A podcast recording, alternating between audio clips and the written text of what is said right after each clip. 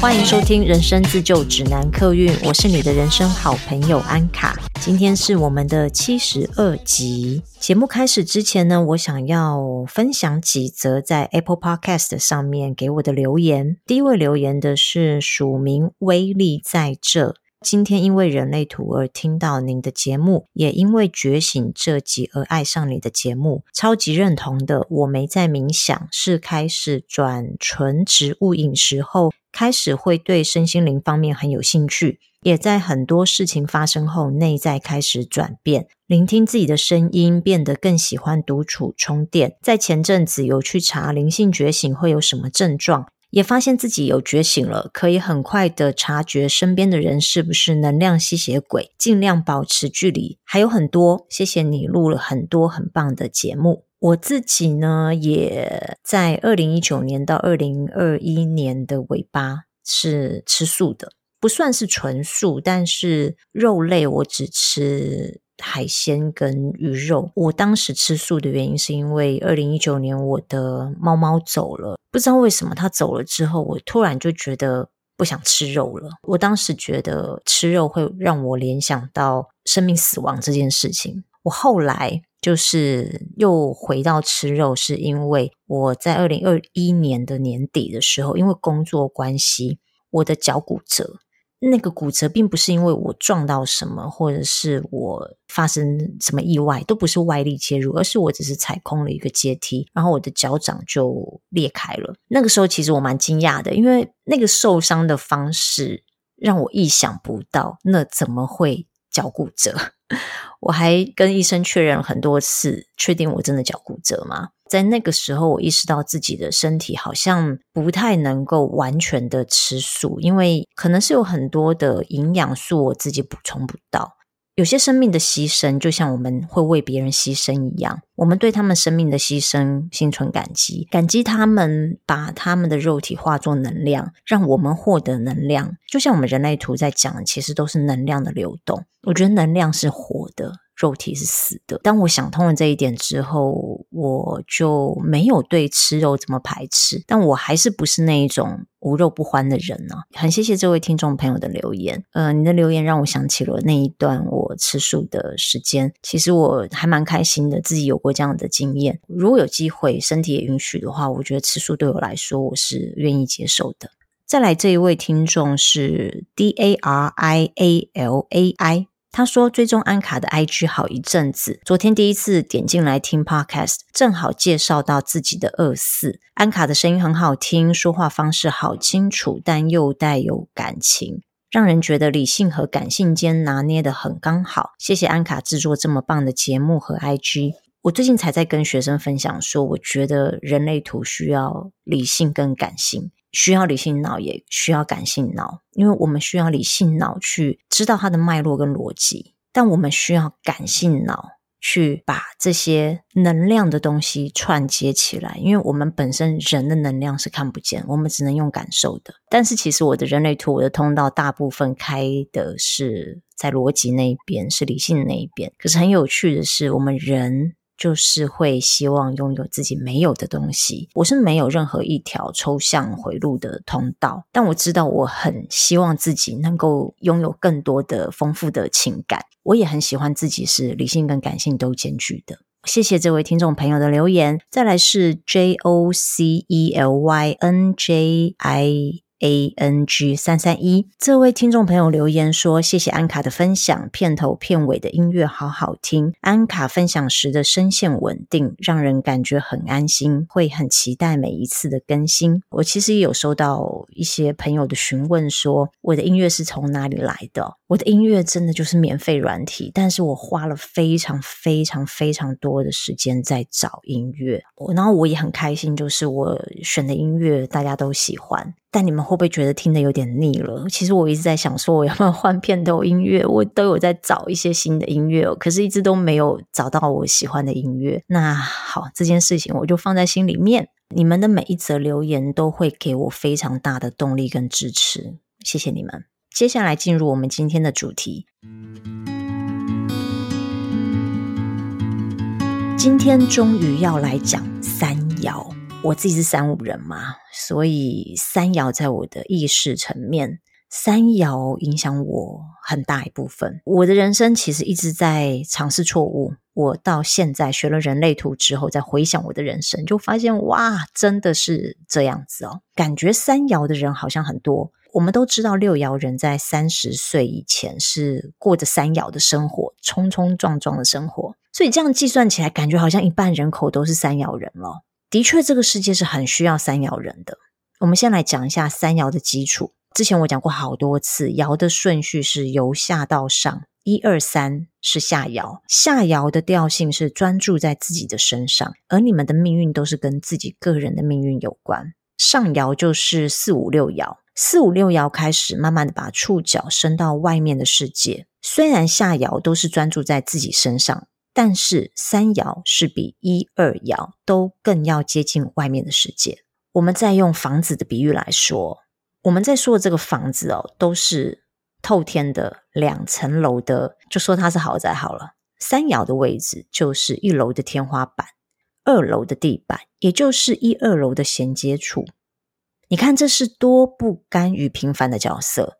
所有的爻当中，只有三爻是这个角色。每一个人都在自己的位置上待得好好的。一爻就是在一楼的地面，二爻就是在二楼房间里面，四爻呢，它就是在二楼的窗台外面，五爻呢就是在二楼的房间里面，而六爻呢，他整个人就是在屋顶上面。所以只有三爻是在一个很尴尬的地方，所以他没有办法像二爻人舒舒服服的待在一楼的房间里面，他也不像四爻人光鲜亮丽的站在二楼的阳台忙着交朋友。三爻人的使命是很严酷的，他要从一个世界打破结界到另外一个世界，故事都是这样铺陈的。主角他要打破一个原有的状态，从一片混乱之中创造一个新的状态出来，这个过程就是突变的过程。三爻人就是肩负这种重责大任。我并不是说三爻人就是英雄哦，电影里面主角不见得都是英雄，英雄也不见得都有好下场。但他们都有一个特质，就是不能害怕犯错。因为只要你害怕犯错，你的脚就绝对不会往前踏，你就永远都不会往前进。而不前进，你就看不见那个你从来都没见过的世界。所以三爻的关键字有断裂，这是大家很常听到的。比如说，有一天你的好朋友突然就消失，不跟你联络了，或是某个人莫名其妙的就从团体中退出。没说原因，不给解释，也不给人机会询问。以上这些事我都做过。之前我在节目里面有说过，我曾经有一票朋友，我们是从小一起长大的。但有一天，我突然觉得我需要离开那个圈子。表面上我们发生了一件事，但其实那件事情并不是一件大事，是可以去讲讲、弥补一下就没事的事情。但我就没有选择这么做。我后来回想，我觉得那个时候其实我已经要蜕变了，我已经要往另外一个世界去前进。但是，我如果没有放下我前面的世界，我就没有办法到新的世界去，因为前面的世界会让我产生牵绊。我不是说他们会牵绊我，而是我心里面会放不下那一些牵绊。三爻在我的意识层面，我非常清楚的知道，我一直以来选择的道路都不是一般人会选的。我也明知道这条路有危险，但如果我想做，我还是会去做。我是带着有意识的去选择那个不是一百 percent 安全的选项。我觉得三爻人的父母呢，在三爻人成长过程当中，如果对尝试错误或经历失败这件事情，他们有给出正向而且鼓励的教育方式的话，在三爻人想要尝试的时候，鼓励他们去尝试；但在他们犯错的时候，也要鼓励他们说，这只是一个过程。不是你能力不足，也不是你不好，这不是你的错。那这样子的三爻人，他对于尝试错误就会有一个正向的想法，从挑战当中去学习他们人生当中需要去学习的事情，然后他们再把他们学到的经验带回来，分享给这个世界，让这个世界的人跟他们一起突变。但是如果三爻人的父母告诉你说，犯错是不可被原谅的，特别强调对跟错的二元性。那三爻人会过得很痛苦，因为外在权威，所谓的外在权威，可能是你的父母，可能是你的老师，告诉你不能犯错。但是你的内在权威，其实是告诉你要去尝试的，所以你的外在权威跟内在权威就会互相拉扯打架。三爻在意识层面的人生角色有三五三六，在潜意识的身体层面有一三跟六三。今天我想要讲三五人生角色，一三我们讲过了，那我们就来讲六三的人生角色的名人解析。之前我在 IG 有分享刚拿到奥斯卡十一座奖项的电影《妈的多重宇宙》，其中的一位华裔导演关家永，他就是三五人，他执导的每一部电影都很有三爻的实验精神。如果有兴趣看关家永的人类图，也可以去我的 IG 上面看。我今天想分享的是另一位三五人，各位。位听众朋友，请体谅我生长的年代就是港星最红的年代，所以不好意思，我又要来讲一位香港歌手。这位三五人香港歌手就是王菲。王菲是一九六九年八月八号在北京出生，所以她今年是五十三岁。我跑过王菲生日那一天的人类图，除非她出生的时段是半夜。而且是差不多四点以前的半夜哦，那他的人生角色就可能是二五人。但是除了那个时段之外，大部分的时间都是三五人生角色。虽然他看起来是有二爻的天生好手跟喜欢躲起来个性，但我觉得他唱歌的才华，这个天生好手应该是因为一二二二这条通道给他的。我觉得他在演艺事业的发展跟感情生活更像三爻人。怎么说呢？王菲代表着上个世代华语流行乐团的传奇。当时所有的女歌星都在翻唱日本歌，然后是走玉女甜心的风格，但王菲完全不是。王菲就是一个中性代表，她所有的造型都非常的中性前卫。虽然她刚出道的时候也翻唱过日本歌，也走过玉女派，但她自己发现自己一点都不适合当时流行的大众口味。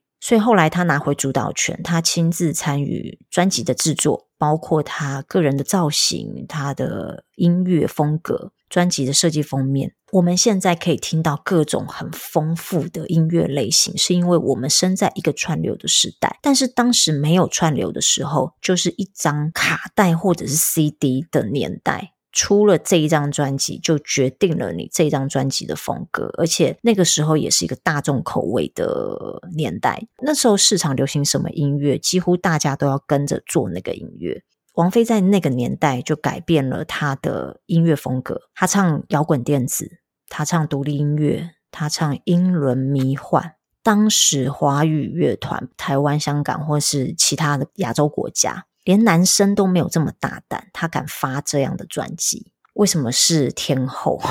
那时候真的没有人比他还要红，他完全就是变成是一个时尚跟呃音乐的 icon，所以这是不是很有山摇人的精神？他曾经尝试过走过玉女风格，可是。那不是他的风格，所以他去尝试了做他自己喜欢的东西，包括连他的造型哦。最近呃，女生流行的妆感又开始流行画那个晒伤妆，你们知道吗？王菲在二十年前在发《畅游》这张专辑的时候，她的封面上面的照片造型就是晒伤妆。当时是有一个非常知名的香港化妆师叫做 Zin，那王菲几乎所有厉害又前卫的造型都是 Zin 做出来的。这些都并非是唱片公司主导的，而是王菲有亲自参与的。王菲其实真的非常有三爻人开创实验的精神。那个时候的华语乐团跟时尚流行的这个市场，就硬生生的被王菲画下了一个分水岭。从她开始，女生流行中性风格，再也不是那种卡哇伊风。我们可以做自己，我们可以穿裤子，然后很随性。她也走过一阵子是波西米亚风，我记得。总之，它就是掀起了一个新的风潮，而这个风潮到现在都还在流行。再来说说他的感情世界，我们都知道他跟谢霆锋的差距十一岁还是十三岁啊。总之，他跟谢霆锋第一次在一起的时候，谢霆锋好像还不满二十岁。那一段绯闻，哇，真的是惊天动地啊！因为没有人敢当众牵起小自己。十一岁男朋友的手，我记得他们两个第一次交往的时候，那个新闻我真的震惊了好久。接下来王菲的恋情就真的就是满山摇的咯。她结过两次婚，台面上交往过三个男人，这三个男人都非常的不一样。他第一个结婚的对象是一个北京的摇滚歌手，叫窦唯。窦唯呢，他的样子就是一个浪子，就是非常典型的摇滚歌手。那个时候中国也民智未开，所以北京的摇滚歌手的确真的是非常的，在那个年代是非常前卫的。好像他们没有在一起多久就离婚了，后来就跟谢霆锋交往，然后又分手，再来就是他第二次婚姻。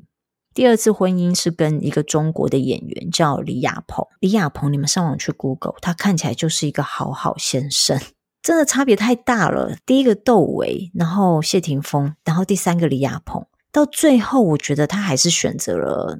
他原本喜欢的那种类型，谢霆锋看起来像是浪子，但是还好，到后来他们第二次在一起的时候，谢霆锋整个人变了。所以三爻人如果能在尝试错误之后学习到如何分辨的话，他们最后的选择就会进入一个正确的人生选择。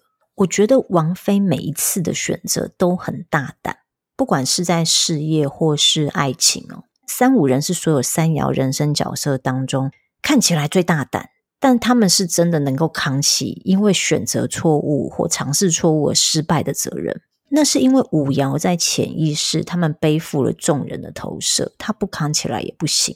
三五人是所有人生角色里最迷人，也能够担任大将军、能够担任领袖的角色。因为三爻五爻都背负着革命的任务。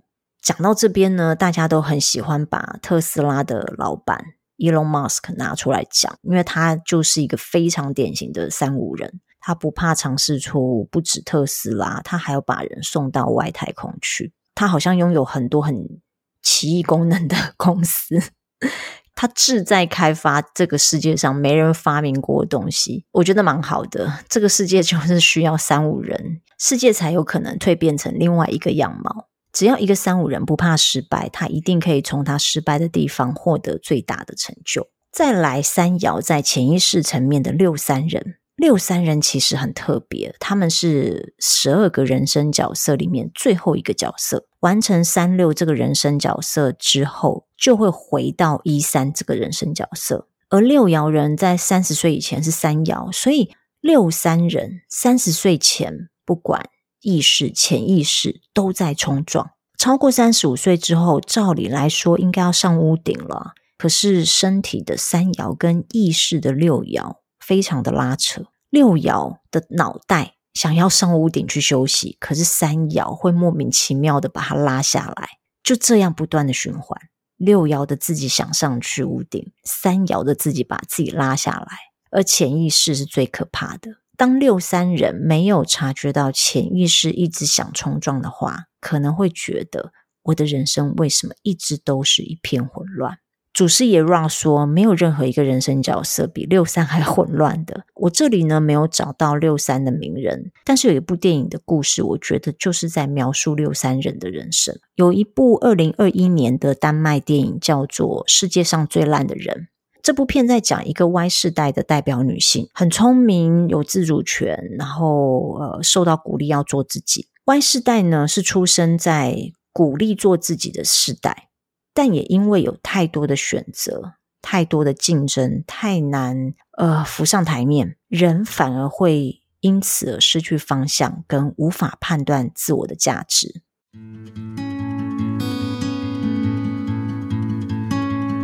这个主角呢，一开始是非常有自己的想法，非常有自己的主见，他也希望自己能够与众不同。但是到后面，你就会慢慢看出来，他希望自己与众不同，但却又对价值观充满矛盾。这个聪明的女主角呢，她是以优异的成绩考上医学院，上了几次课之后呢，她发现她对人的心灵比肉体更感兴趣，所以呢，她就转念了心理系。上了几次课之后，又发现。要了解一个人，光是读理论的分析是没有用的。他想要深入的知道人的心里在想什么。无意间呢，他又发现透过镜头看到的才是货真价实的人生。于是心念一转，想去做摄影师。他就在二十岁到三十岁之间，从大学辍学，又换了好多种职业，到最后，他是在一间书店做店员。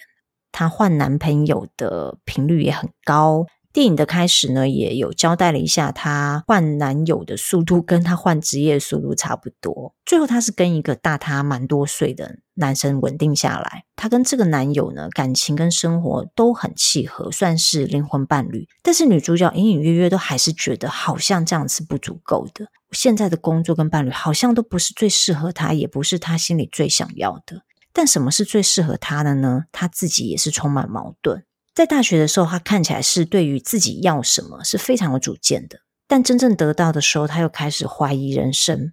而我为什么觉得这个女主角的人设很像六三人生角色呢？在她大学到工作的那一段时间，非常的三三人，她的脑袋不断的想尝试从没有试过的身份角色，她的身体也是不断的在。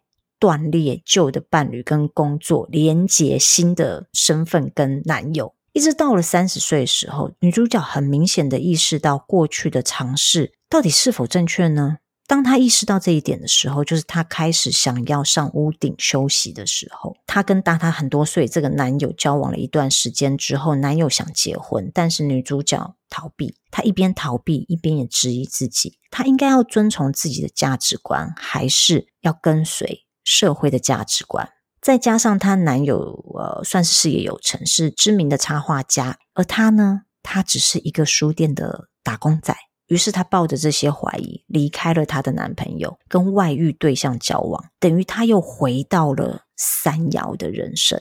她的六爻脑想要突破，想要上屋顶，可是三爻的身体又带她离开屋顶。她外遇的对象是一个跟她差不多社会地位的人，在咖啡厅打工，跟她一样是临时薪的。但后来呢，女主角又嫌这个新的男友没有内涵，所以女主角的六爻脑看起来好像很有智慧，很有理想，有时候又可以远离世俗的价值观，想要抓住自己的理想。但三爻的身体总会把他拉回地球表面。三爻的身体说：“我们来试试看做摄影师，我们来试试看跟一个自己差不多社会地位的人交往看看。”他看起来好像有做什么，又好像没做什么，就在这样子来来回回之间，把自己的人生搞烂了。也难怪片名叫做《全世界最烂的人》，因为这十年的时间，他就这样子来来回回，来来回回，一片混乱当中度过。那 Ra 说：“因为六三是。”人生角色轮回的最后一个角色，因为是最后一个，所以他当然不甘于就这样结束。我要再把握机会，再试试看。所以六三人是最混乱的、最忙碌的一个人生角色，他比任何三爻人都还忙着尝试错误跟连接断裂。这部电影的最后一场戏呢，我觉得是完完全全在描述一个已经蜕变过后的三爻人。最后女主角她成为一名。剧组的摄影师，他就是在帮剧组里面拍照，拍女主角、男主角这些。电影的最后呢，女主角她在拍一个刚出道的女演员。这个女演员呢，她演技很生涩。这个女演员呢，知道自己的演技烂透了，一点都没有进步，然后觉得很沮丧。女主角呢，反而鼓励这个沮丧的女演员，她说：“好好感受自己的不堪、软弱和痛苦，抓紧利用它。”当一个三爻人蜕变之后，他会从过往尝试错误的体验中，明白到人生的每一步都不会白走。所以，三爻人要做的事情是什么呢？好好体验当下的感受，它会成为你日后茁壮的养分。最后，我来总结一下，我觉得三爻人哦，就是分蜕变前跟蜕变后。当一个三爻人，还不明白失败跟错误是学习的唯一途径的时候，你会觉得自己怎么那么失败？你会对自己感到失望，你也会对世界感到失望，你也会容易埋怨为什么总是我？为什么总是有事发生？不能让我喘口气吗？还没有蜕变的三爻人非常容易变成悲观主义。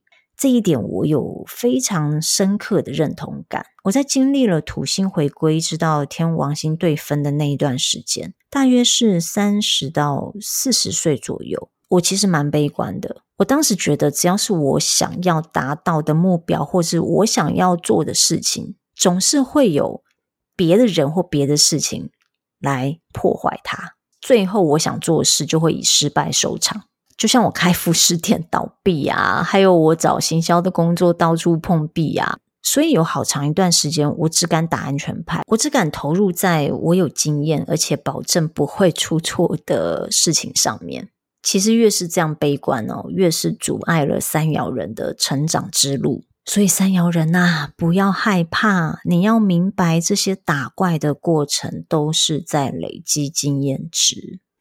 三爻人，你们真的很辛苦，但是在最后的时候，你们回头去看以前发生的事情，那不过就是你人生中吃过的无数顿晚餐中的其中一顿罢了。好，今天的三爻讲的蛮多的，因为我自己就是三爻人啊，我有蛮多的感触的。身为一个三爻人，我也想祝福三爻人，希望你们在尝试错误的过程当中，不要对自己失望，然后要告诉自己，我们是很勇敢的，我们是来做大事的。节目的最后，请让我工商服务一下。上次呢，我有请听众朋友帮我到 Apple Podcast 留言，那希望你们还没有留言的，赶快去帮我留言五颗星，运动一下你的手指。然后呢，我很常在 IG 跟 Facebook 的社团出没，我知道有很多的听众朋友都在潜水哈。如果你们愿意来 IG 追踪我，或者是留言按赞，也都是鼓励跟支持我的方式哦。好，另外我也想说一下，五月份的人类图家教课，呃，已经额满了，非常感谢大家的报名跟支持。五月课程的安排呢，也是完全贯彻我的三爻实验精神。我本来就有计划，五月中要安排回台南的老家看家人。突然就想说，不知道南部有没有同学想要上课？我对台南没有那么熟悉，我连上课教室都不知道去哪里租。但是非常感谢南部的同乡，让我有机会能够回到我的出生地教人类图，这对我来说意义非常的重大，我真的非常的感激，很谢谢你们。然后我也很珍惜这一次的机会，很期待五月中能够跟你们见面。今天的节目就到这边结束喽，希望你们喜欢，我们下次见，拜拜。